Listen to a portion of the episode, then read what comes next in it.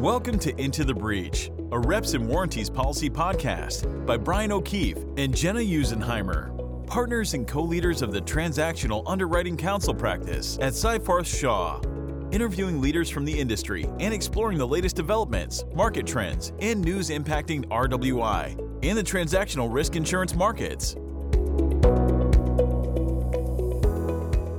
Why, hello, and welcome to Into the Breach. I am Bryan O'Keefe, and I'm joined with my co-host Gena Usenheimer. How are you today, Gena? Good. It's an this is an early podcast recording, so I'm a little less awake than I normally am. How are you, Bryan?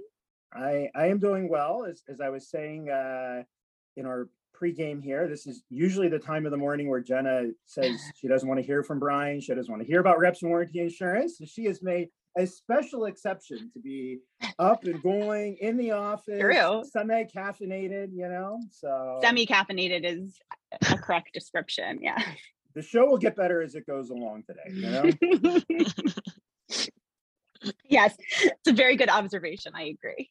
I know, I know. Well, and Gena, I am going to be uh, uh, leaving you in I don't know about thirty six hours or so at this point because um, I my know. wife and I are headed uh, to Florence for our anniversary trip here, our first like real trip since the pandemic, and uh, I will miss reps and warranty insurance while I'm gone, but I'm very I feel like excited you to get away won't from really. Yeah, I mean, I was just on vacation. I did not miss reps and warranty insurance at all. So I think you won't miss it. And, and and how was your vacation, Gena? You went to Greece, right? Thank you for asking. Yes, I went to Greece. My vacation was wonderful. Lots of really good recommendations of places to go and things to see from our listeners and our clients. So that was very much appreciated. And what are you planning to do in Florence? Are you just are you staying in Florence the whole time? Or are you taking date? You're shaking. You don't know. Yeah, we're staying.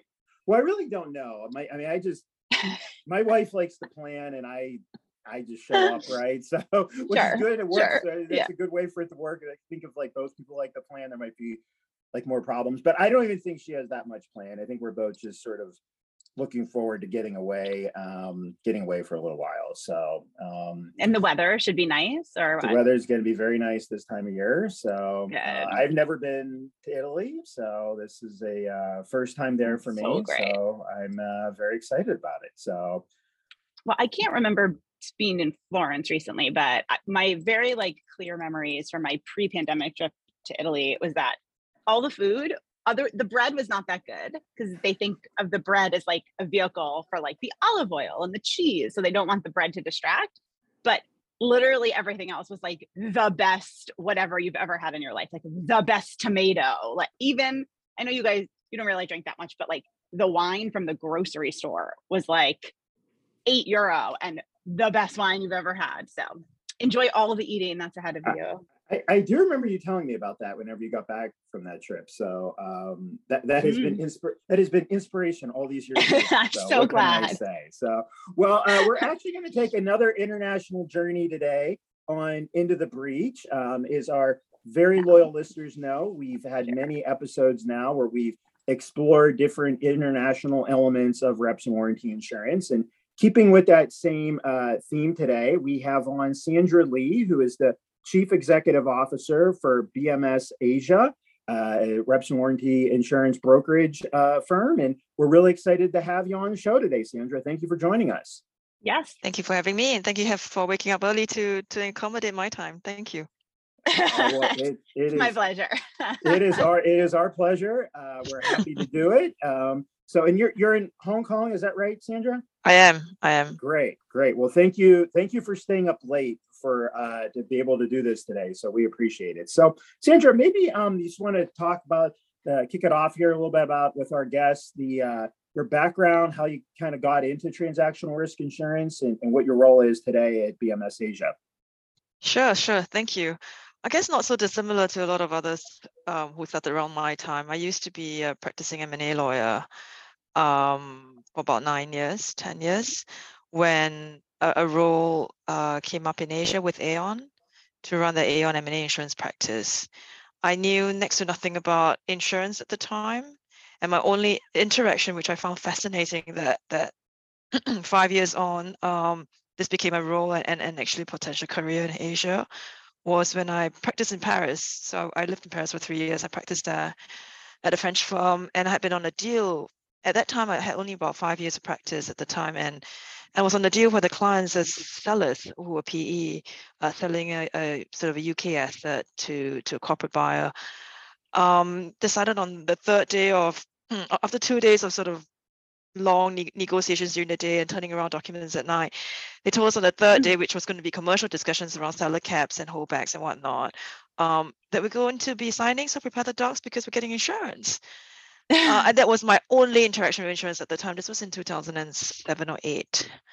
Uh, so really early days, um, even for Europe. And, and, and that was it. But I did personally experience how it facilitated the transaction. And, and then fast forward five years later, um, this role came out at Aon and, and I jumped at it, not really knowing what was going to happen or what I was going to do there. Uh, I gave myself two years if it didn't work out, hey, you can always go back to practice or go in house somewhere. And those two years became, well, what is it now? Almost 12 years.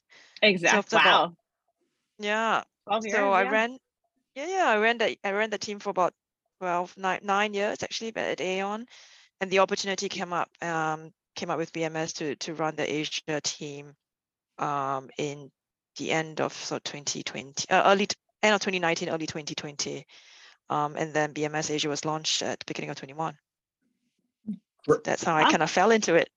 Great. It's very well, impressive. Think, yeah, yeah congratulations. All of us, all of us kind of fall into this in in uh, one way or another here. So uh, yeah, that's a very very similar story, and uh, great to hear about your background. And maybe you want to talk a little bit about BMS Asia and um, you know what you're what you're looking to do there, what your capabilities are, your strengths are, and um, yeah. Uh, that'd be great. You know, when we were at Aon, um, we found that a lot of the people we were interacting with in the M&A world hardly knew about insurance, right? because that's just the Asian market. Um, I know my colleagues at Aon used to say, oh, you know, our, our, guys hardly know anything about it in the US, but you guys are light years ahead of us compared to what we have in Asia.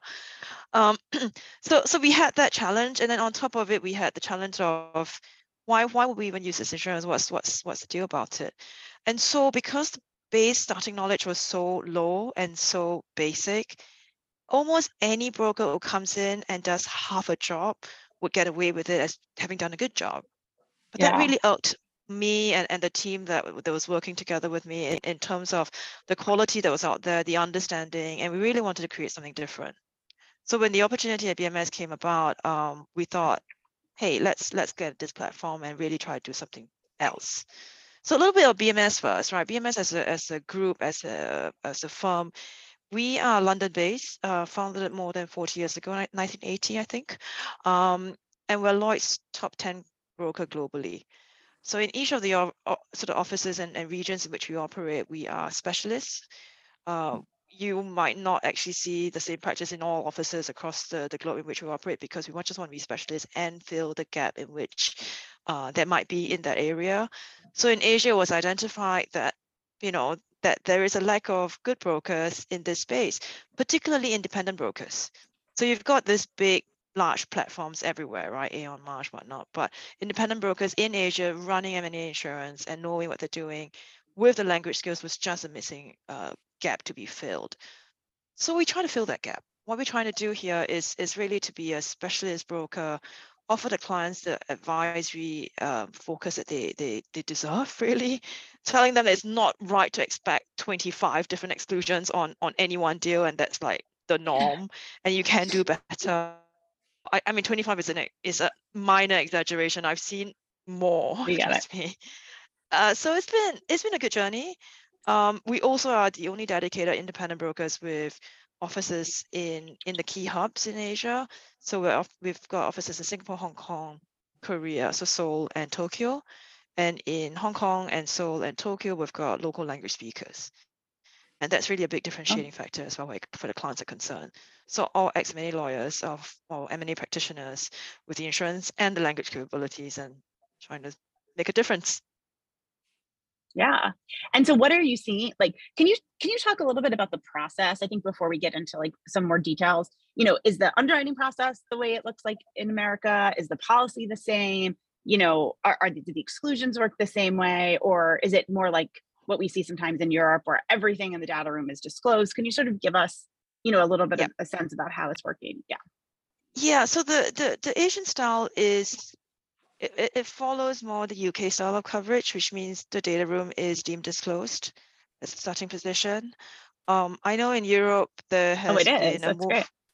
Yeah, it's been moving towards a hybrid policy where sometimes you've got a US buyer, you do get that that, that exclusion removed, so they would not deem it generally disclosed.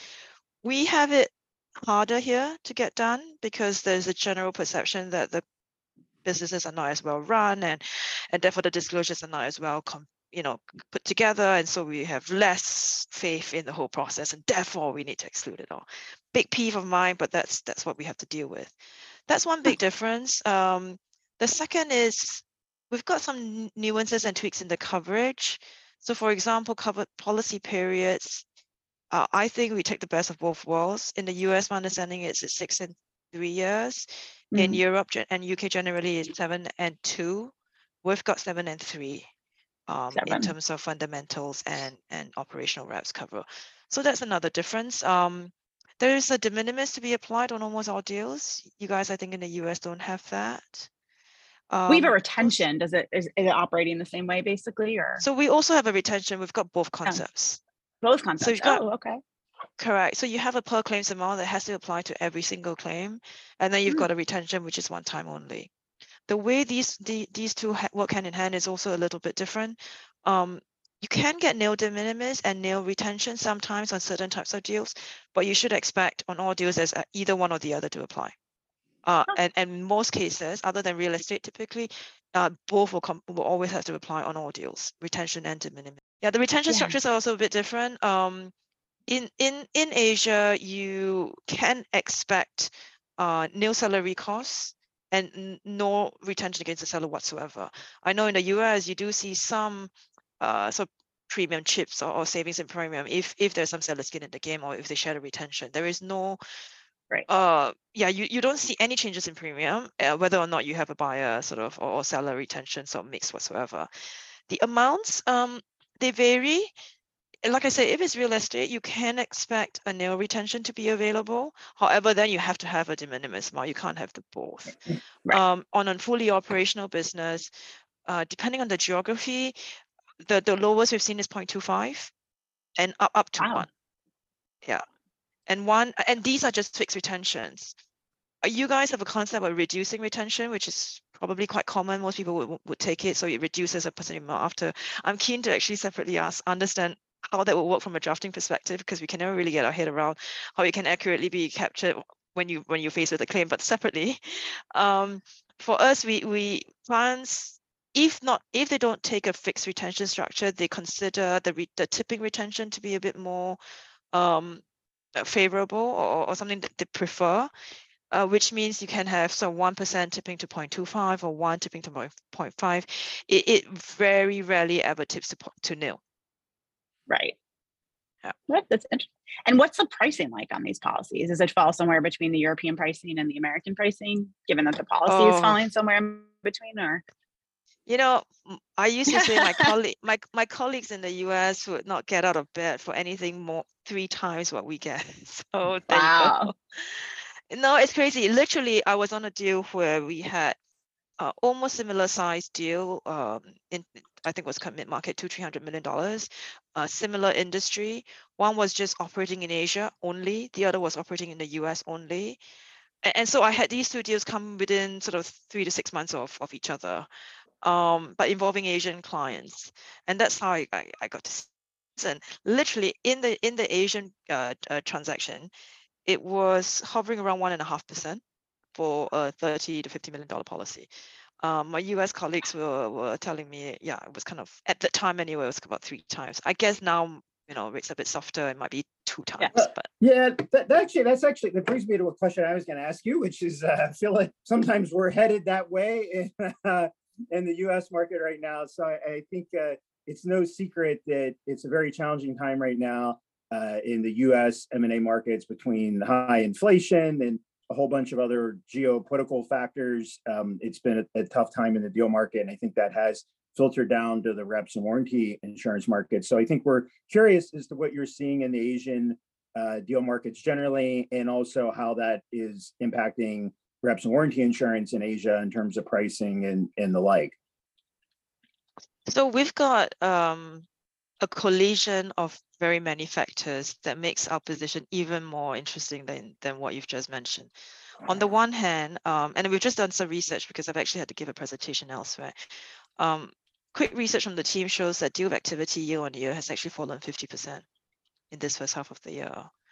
Um, from a deal submission perspective on what we've seen and, and what we put out to the markets, we're almost actually on track based on last year's numbers. So we're not that far off. But overall, generally, they're further and fewer between in terms of the number of deals that are out there. In addition to this, um, now it's just funny how things work. I- I've been in this business. I was one of the first few in, in, in Asia to, to, to jump into this area. Back in the day, we had one market in Hong Kong, one market in Australia looking at Asia Pac deals. That was all you had. And then another market in, in London, if they would deign to pick up my call because ooh, we're so busy in London anyway. um, and then for years, people have been talking to me on insurance. What's the market size? How much premium pool? Blah blah blah. Because we're keen on thinking of bringing someone in, etc. etc. So then forever to go from that three to six um, markets up to about four years ago. So for for good so four years, we had six reliable markets, um, and, and and they are in combination between Australia and, and Asia um, present here. And out of the blue, probably by 2021 numbers, pushing that growth uh, sort of strategy, we've doubled that in the last six months. So we've now got 12 markets with boots on the ground. And in total, depending on where the geography and the industry is, we've got 25 markets with, who look at Asian deals.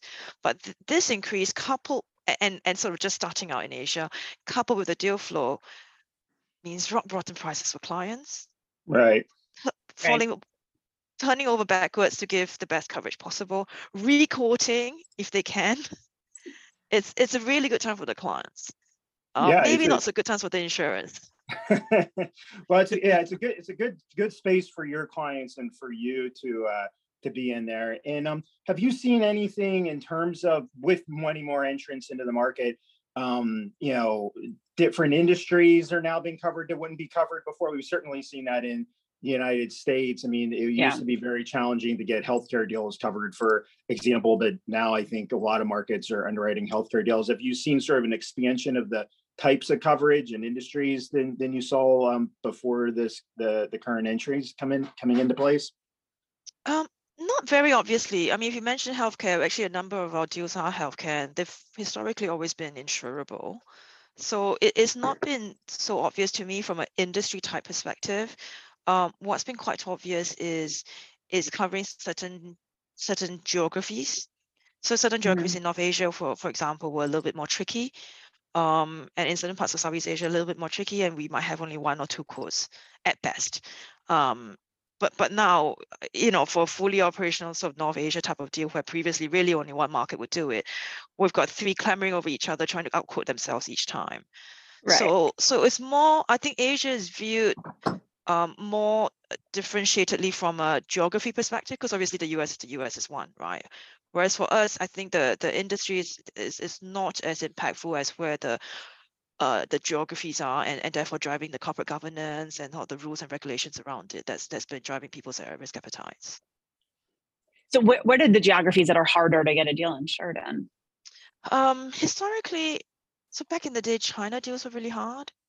Mhm. Um, but now, you know, it's it's almost unfathomable, fathomable.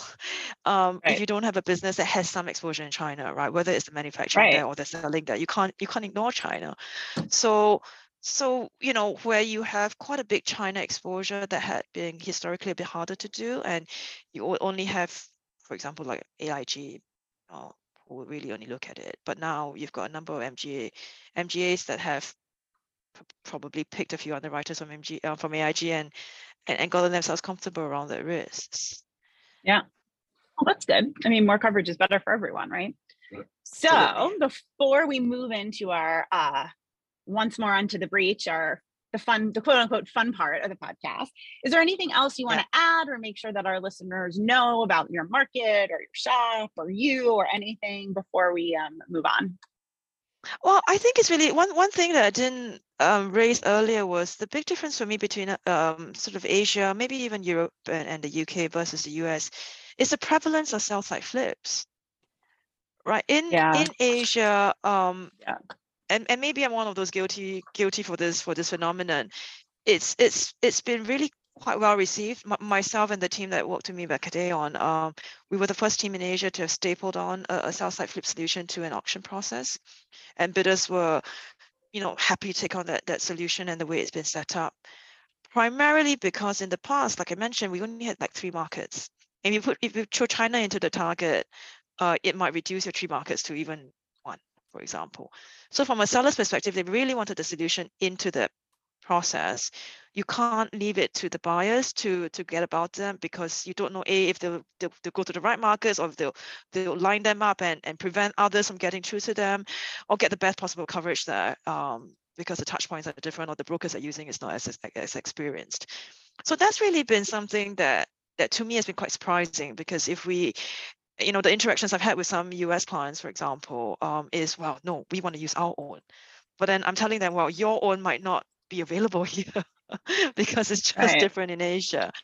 So that's one of the big things I think. I- I'm just interested to see how this might sort of evolve and change o- over time. Um, but otherwise, that's that's that's us. I guess I've already said what we're good at and and where we're looking to grow into. So hopefully, yeah, we'll, we'll see this market grow together. Yeah. Great. Well, that's that's fantastic. We really appreciate that, and it's a lot of excellent substantive information uh, about this. I don't think we've ever had a, a podcast exclusively about Asia, so I know that our listeners will really appreciate uh, all the information that you just shared with them. So, all right, because I'm a fun guy, quote unquote, uh, as Gena was saying, I'll kick off the fun part podcast here. Our once more end of the breach, uh, as our loyal listeners know, we have three questions. The first two are the same for everyone. The third will be a mystery fun question for Sandra here. But to kick it off, our first question is the biggest change that you think we're going to see in transactional risk insurance uh, in the next 12 months? I- think it'll be an expansion of the geographies and the coverage that we'll be able to get in China in particular. Um, because it's it's an inevitable part of, of our deal flow at the moment. Obviously, it's been closed for a while because of COVID and all the lockdowns. But whether you know, as we go into whether you believe it's a recession or not, um, exits are, are are are a common theme now. It is. We don't want to say the R word. We don't want to say the R word. Sorry. Whatever, whatever the cycle of, of the economy we might be in, but we are seeing exits, and whoever buys those businesses will have some exposure to the insurance uh, solution at some point. So we I expect, you know, coverage and expansion to be to be a lot better in China, and also for more local market, local domestic markets to grow into it. Because right now it's still very much dominated by the international players. Japan on its own has developed its own local markets and is very much looking at domestic deals. So why not the rest of Asia? Right. That's kind of where, yeah, I think will be right. for the next few months. And our next question is What is a piece of career advice that you would give to someone who might be interested in working in transactional risk? You know, it's been a long time since I had these thoughts because, um, you know, I've joined insurance from law a while back. But I, when I sat here and I, I thought about that question earlier, I, I realized one of the first things that struck me when I moved into insurance is, is how much it is a people business, and and and how much that's based on the network and the people you know. It, it you know, as a broker, your counterparties are technically the insurers, but they're also your friends Yeah. they will not pick up the car and offer you that cover if if they don't like you. That's the hard truth of it. agree. And and and it transcends M&A insurance. It is across all lines. So so the one advice I, I would say is it's very much a people business, like it or not, um, particularly for a broker. So so consider your skill sets and if this is something you'll be happy to do or want to do. Yeah. Yeah, I, I think we agree That's with that advice. completely. Yeah, I think we've certainly found the uh, the same experience. And um, you know, on, on the one hand, Mhm. we're all on different sides of this, but on the other hand, we're all trying to get to the same goal. And so I think that um, having those relationships and, and being able to work well across the lines with with your counterparts um, is very, very important and something that we've also emphasized a lot too. So I think we agree with that completely. So all right. So the final mystery fun question. So uh, we heard earlier in the podcast that Gena uh, was off in Greece, and I'm uh, going off to Florence tomorrow. So, Sandra, we want to know uh, do you have any big vacation plans, either planned later for the summer? Did you already go on some big vacation? Where where are you falling in the uh, Greece, Italy, global travel plans for Into the Breach today? I see you, France. I, we're, we're, we're going to France for the summer. My my my other half is For the actually summer? French. Oh my god, that's so nice. Yeah. Sorry, I so, interrupted. I well, got so excited. Yeah. When do you leave? um, well, we'll be there uh, from the 5th of July till till the beginning of August. Wow. So part of it, the kids will be with family, and I'll be in London working. Um, but the other parts will be somewhere across France in the south and in Paris. One they- one has to top up their shopping from time to time. Hey, Jen, Gena, I think this actually just inspired me, and I'm gonna have to tell you now that I'm gonna be gone for a month. So you get to hold down the fort for an, an entire month while I'm now gone. So I think I just, you know, she just inspired me on the spot. What can I say? You know, That's fine. And just remember, if you go away for a month, I get a month off later, maybe in Q4. So I just, thought, I thought you would just- say two months, but I thought you would raise me there, right? I'll- I'm happy to take two months off. That's no problem. to be clear, I'm not off for the whole month. I am just away from the Hong Kong office. So We in case know. my we know. colleagues are It just makes it clear for listening her in bosses. this. She's not on, right?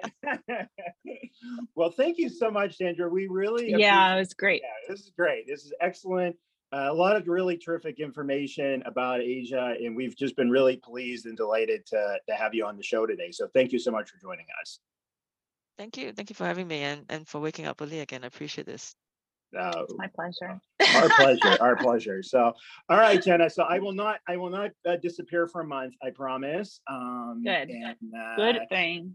I know, I know. And we will uh, not disappear into the breach for a month. We will be back before then. Uh, and until then, for our guests, thank you very much.